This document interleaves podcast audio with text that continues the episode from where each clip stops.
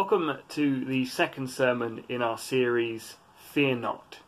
Uh, in this series, we are looking about what the Bible tells us about fear, about what the Bible tells us about being afraid, uh, and we are going to see how being a Christian should affect this area of our lives. Today, we're going to talk about a particular situation where we might feel afraid.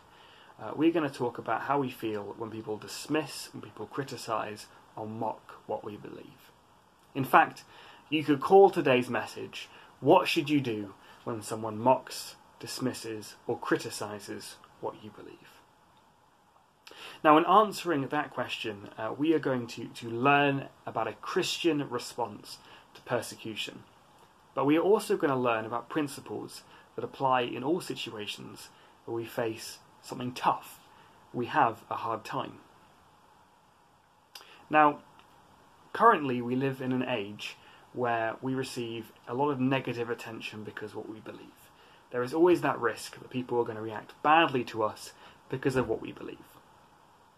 We are blessed to, to live in a country where there is freedom of speech, where we can say and we can think what we want. But unfortunately, what we say and what we want doesn't always match up with what other people say, what other people want, and what other people think. In fact, sometimes people will say stuff, and sometimes people think stuff that is downright offensive to us. And they can express themselves in a way that makes us feel absolutely tiny, in a way that is designed to belittle us, that is designed to hurt us. And we can feel bad. Sometimes it can make us feel afraid. It can make us fear for our social standing especially when it's our friends who are saying these sorts of things.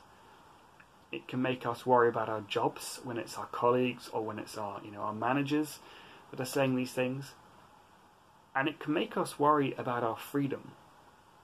It can make us worry about our freedom when it's people in government or it's members of parliament which are calling Christianity dangerous or outdated. When I was a kid, I was terrified of people criticizing my faith. People said stuff that hurt. People made comments that really cut deep. I watched a lot of TV, still do, uh, and I saw Christians over and over again being portrayed as, as stuck up, as bigoted, uh, or as killjoys.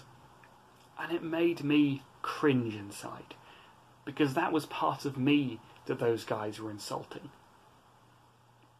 I felt alienated from the rest of society. I felt weird. I felt different. I think there are three ways that we often respond to that. Um, three ways that we often respond when we face persecution or, or someone coming up against us because of our faith. The first is we respond in anger. This is what I like to call the slash their tyres approach. In fear, we lash out we say something to get our own back. They mock us, they mock the things that are important to us, we do it back to them. We get our own back with, with a withering remark that makes them feel tiny and restores me, in my own opinion, to my former height. It can be so tempting to do that, can't it? It can feel so satisfying to get your own back. But in the end, you just end up being a bit of a twit. Um, and you end up hurting someone for your own benefit. And that's not really very right, is it?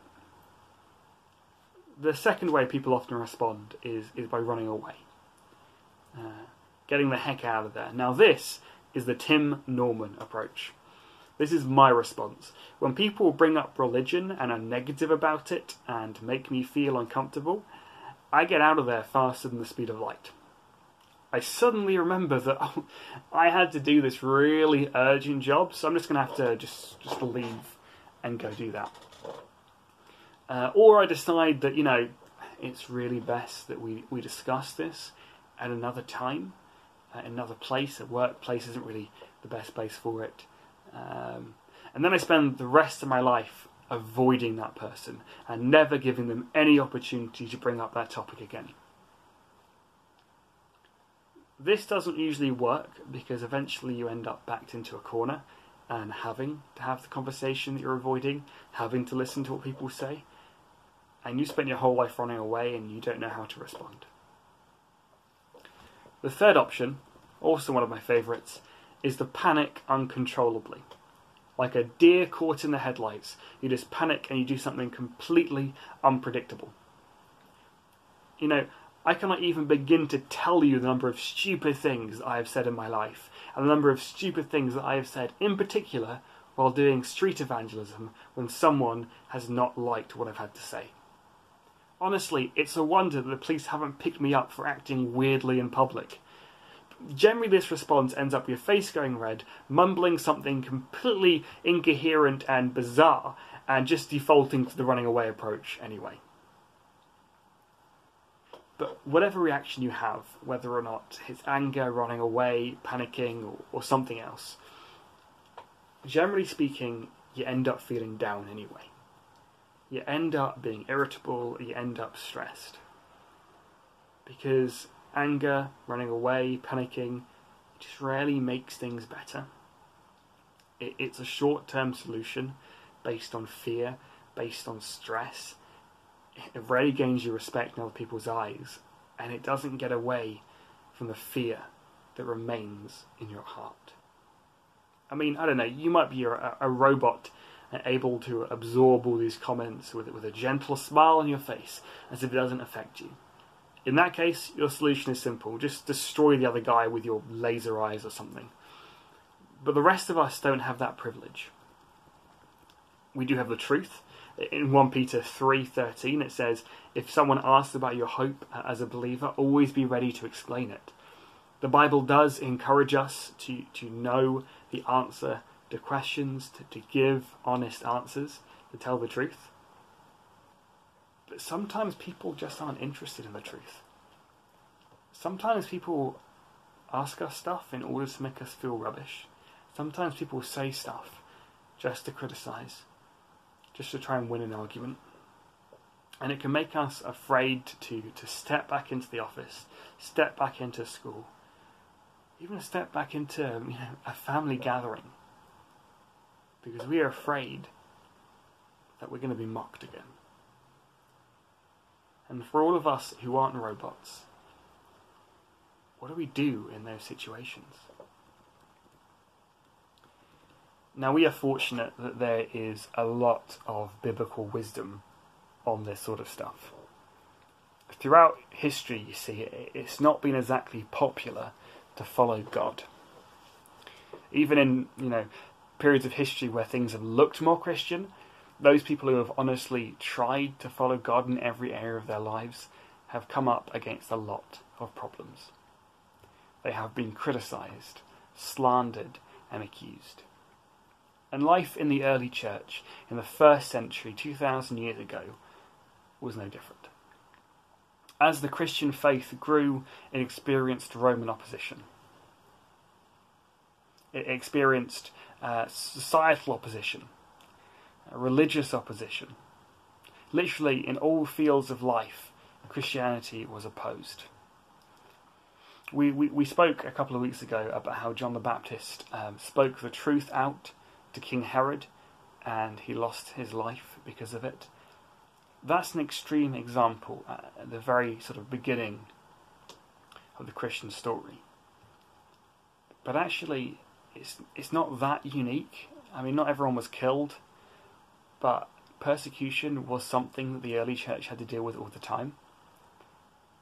And the Apostle Paul, uh, in the first century, wrote to the Christians living in Philippi uh, to Christians that were facing persecution every day, that lives whose lives were being made tougher. And he gave them some advice. This is what he said. Philippians 4, verses 4 to 7, reading from the NLT translation. Always be full of joy in the Lord. I say it again rejoice. Let everyone see that you are considerate in all you do. Remember, the Lord is coming soon. Don't worry about anything. Instead, pray about everything. Tell God what you need and thank Him for all He has done. Then you will experience God's peace, which exceeds anything we can understand. His peace will guard your hearts and minds as you live in Jesus Christ.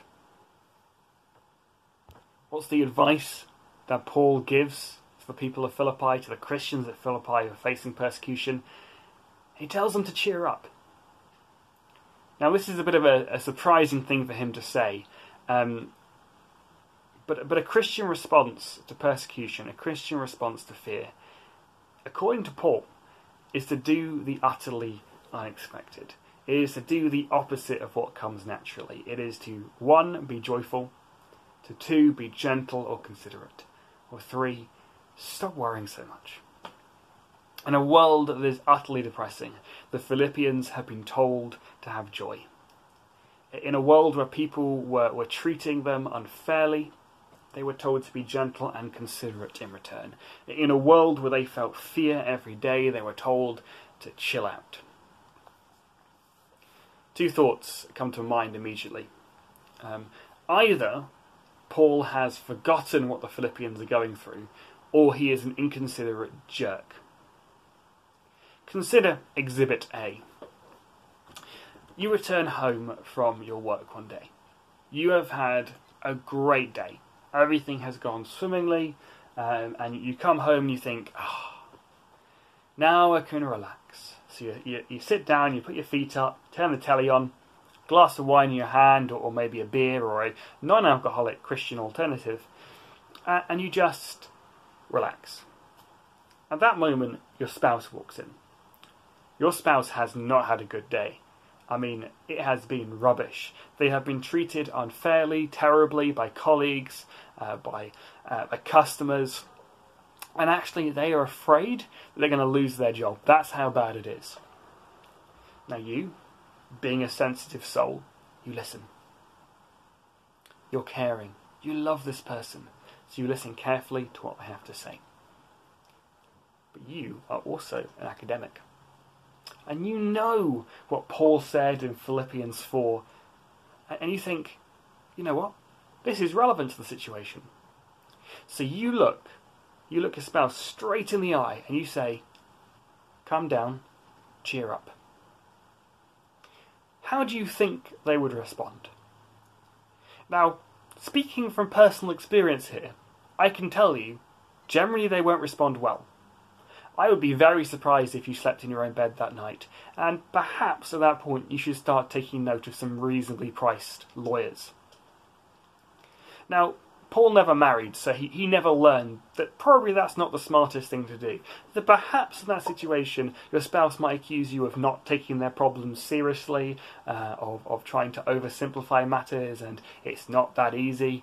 Um, but Paul perhaps never learned those things, and he just dives straight in there and says, Always be full of joy in the Lord, like he's trying to sell some motivational fridge magnet. Now, fortunately, fortunately for Paul's sake, that's not all he says. In fact, it's a little unfair the way I've presented him there. That's just the way what he says initially comes across. Because that is what he tells us to do. He does tell us to be joyful, gentle, and to stop worrying so much. But it's not all that he says. He doesn't just tell us to be joyful and gentle and calm in the face of fear. He tells us why. He reassures us, he encourages us, and he gives us a reason. He gives us a reason to do the unexpected, to be reasonable and calm in the face of adversity. In fact, he gives us two reasons. The first can be found in verse 5. Just after he has recommended that we deal with that stuff, he says, Remember, the Lord is coming soon. Or, as the ESV translation puts it, the Lord is at hand. Now, partially, what this is saying is that we need to be nice because that's what Jesus wants us to be like. Uh, and why do we have to do what he wants? Well, because he's coming back and he's going to check. It's kind of the equivalent of the phrase, Jesus is coming, look busy.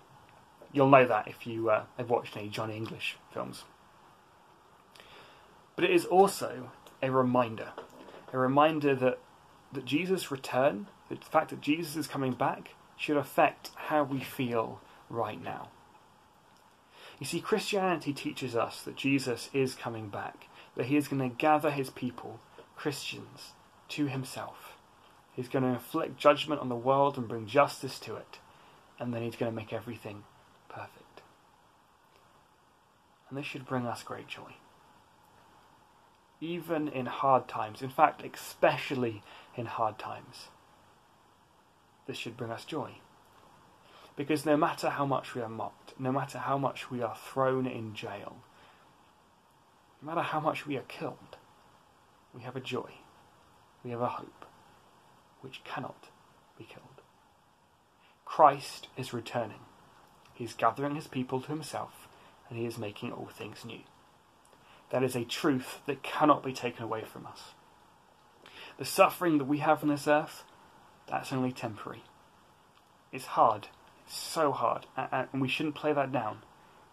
But ultimately, there is a light at the end of the tunnel.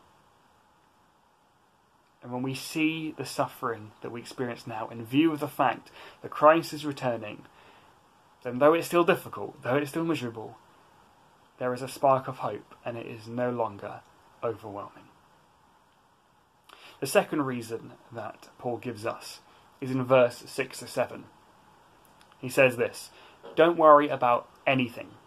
Instead, pray about everything. Tell God what you need and thank Him for all He has done. Then you will experience God's peace, which exceeds anything we can understand.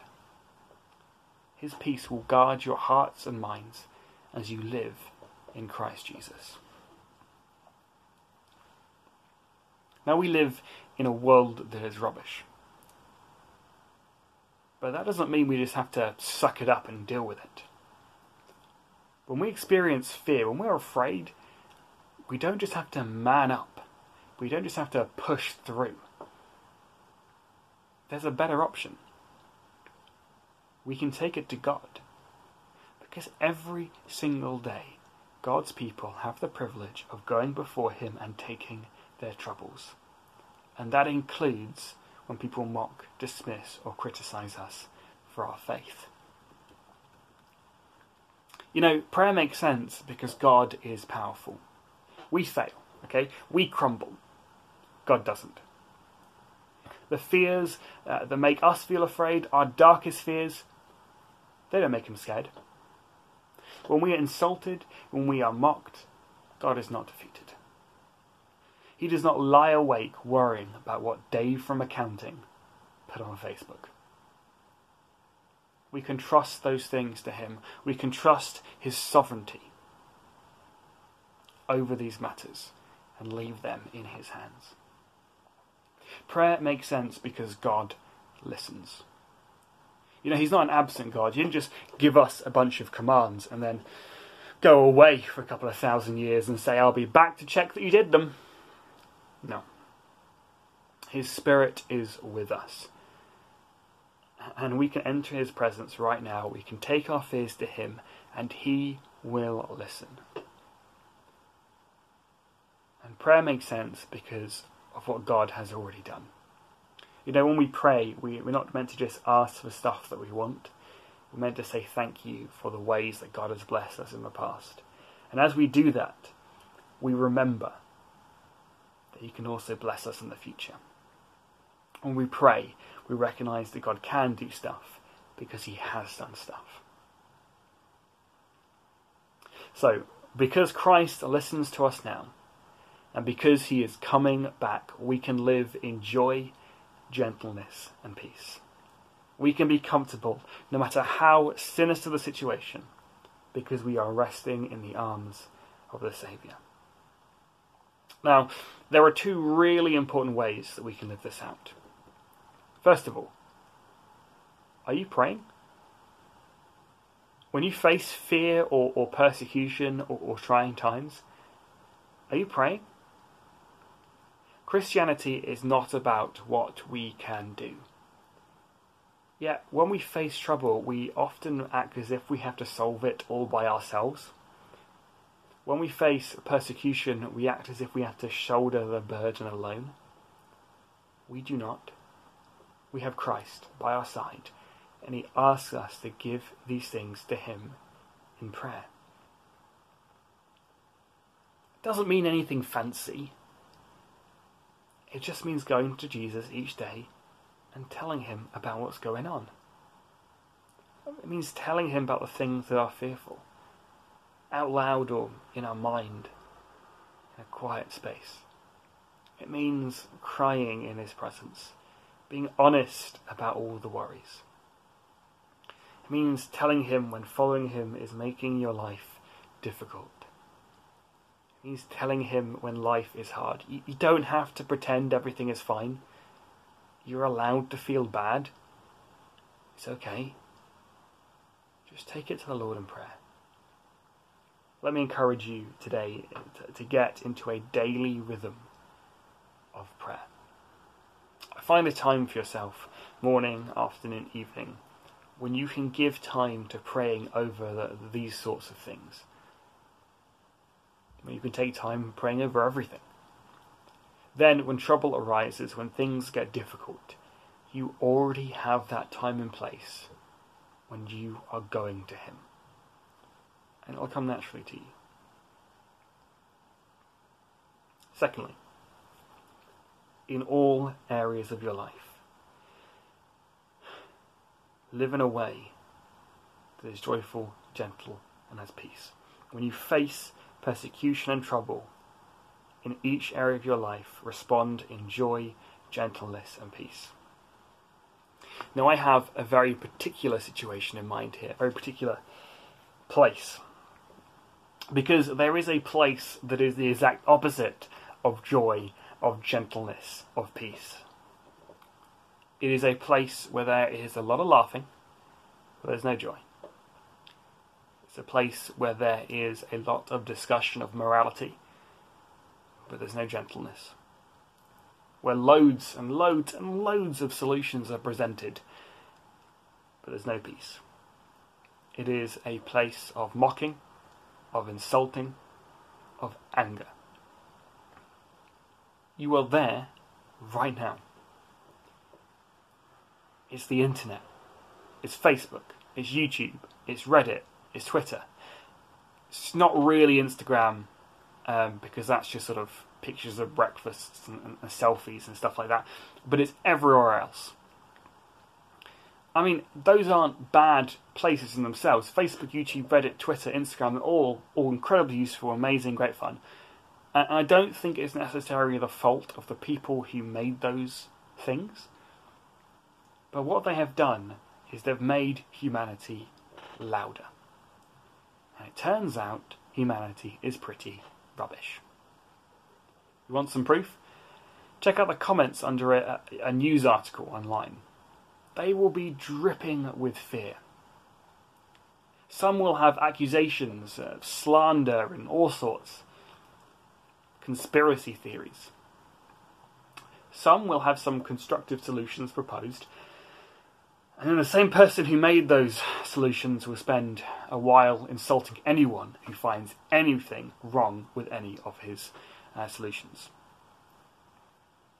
No, this is a place where there is no joy, there's no gentleness, there's no peace, there's no chill. But you want to know who the worst offenders are? So often, it's us. Because you see, on the internet, Christians are mocked. If you go on the internet, you're going to see stuff that makes you shudder. You're going to see stuff that hurts you to the core. You're going to see the cross laughed at. You're going to see Christian values presented as violent and dangerous. You know, and what happens? Christians rise up in righteous anger and they criticize right back. They refuse to listen. They make blind assumptions. They insult. I've seen I've seen this in real life, but never more so than on the internet. Across the internet, the people of God are insulted, and they respond in kind, pouring out their pain through the keyboards. They isolate themselves into bubbles, and instead of building each other up, or calming each other down, or pointing each other to Christ, they rant and they rave about the world's, you know, decadence. Now, the world is decadence. We all know that, you know. it's full of stupid stuff and people doing stupid things. But for some reason on the internet, Christians have decided that they're going to sort it all out with a particularly bitter and angry comment. You guys are online right now, okay? You'll probably be online after the service. You've probably checked your phone at some point during this sermon. Don't worry, you know, I can't see you, this is pre recorded, but I know you will have, I probably will have, and I'm the one preaching. So when you see this stuff crop up online, when you see Christians insulted, how will you reply? Will you join in the chorus of the hateful? Will you, will you reply with an insult? Or will you do the unexpected? Will you be calm? Will you be reasonable?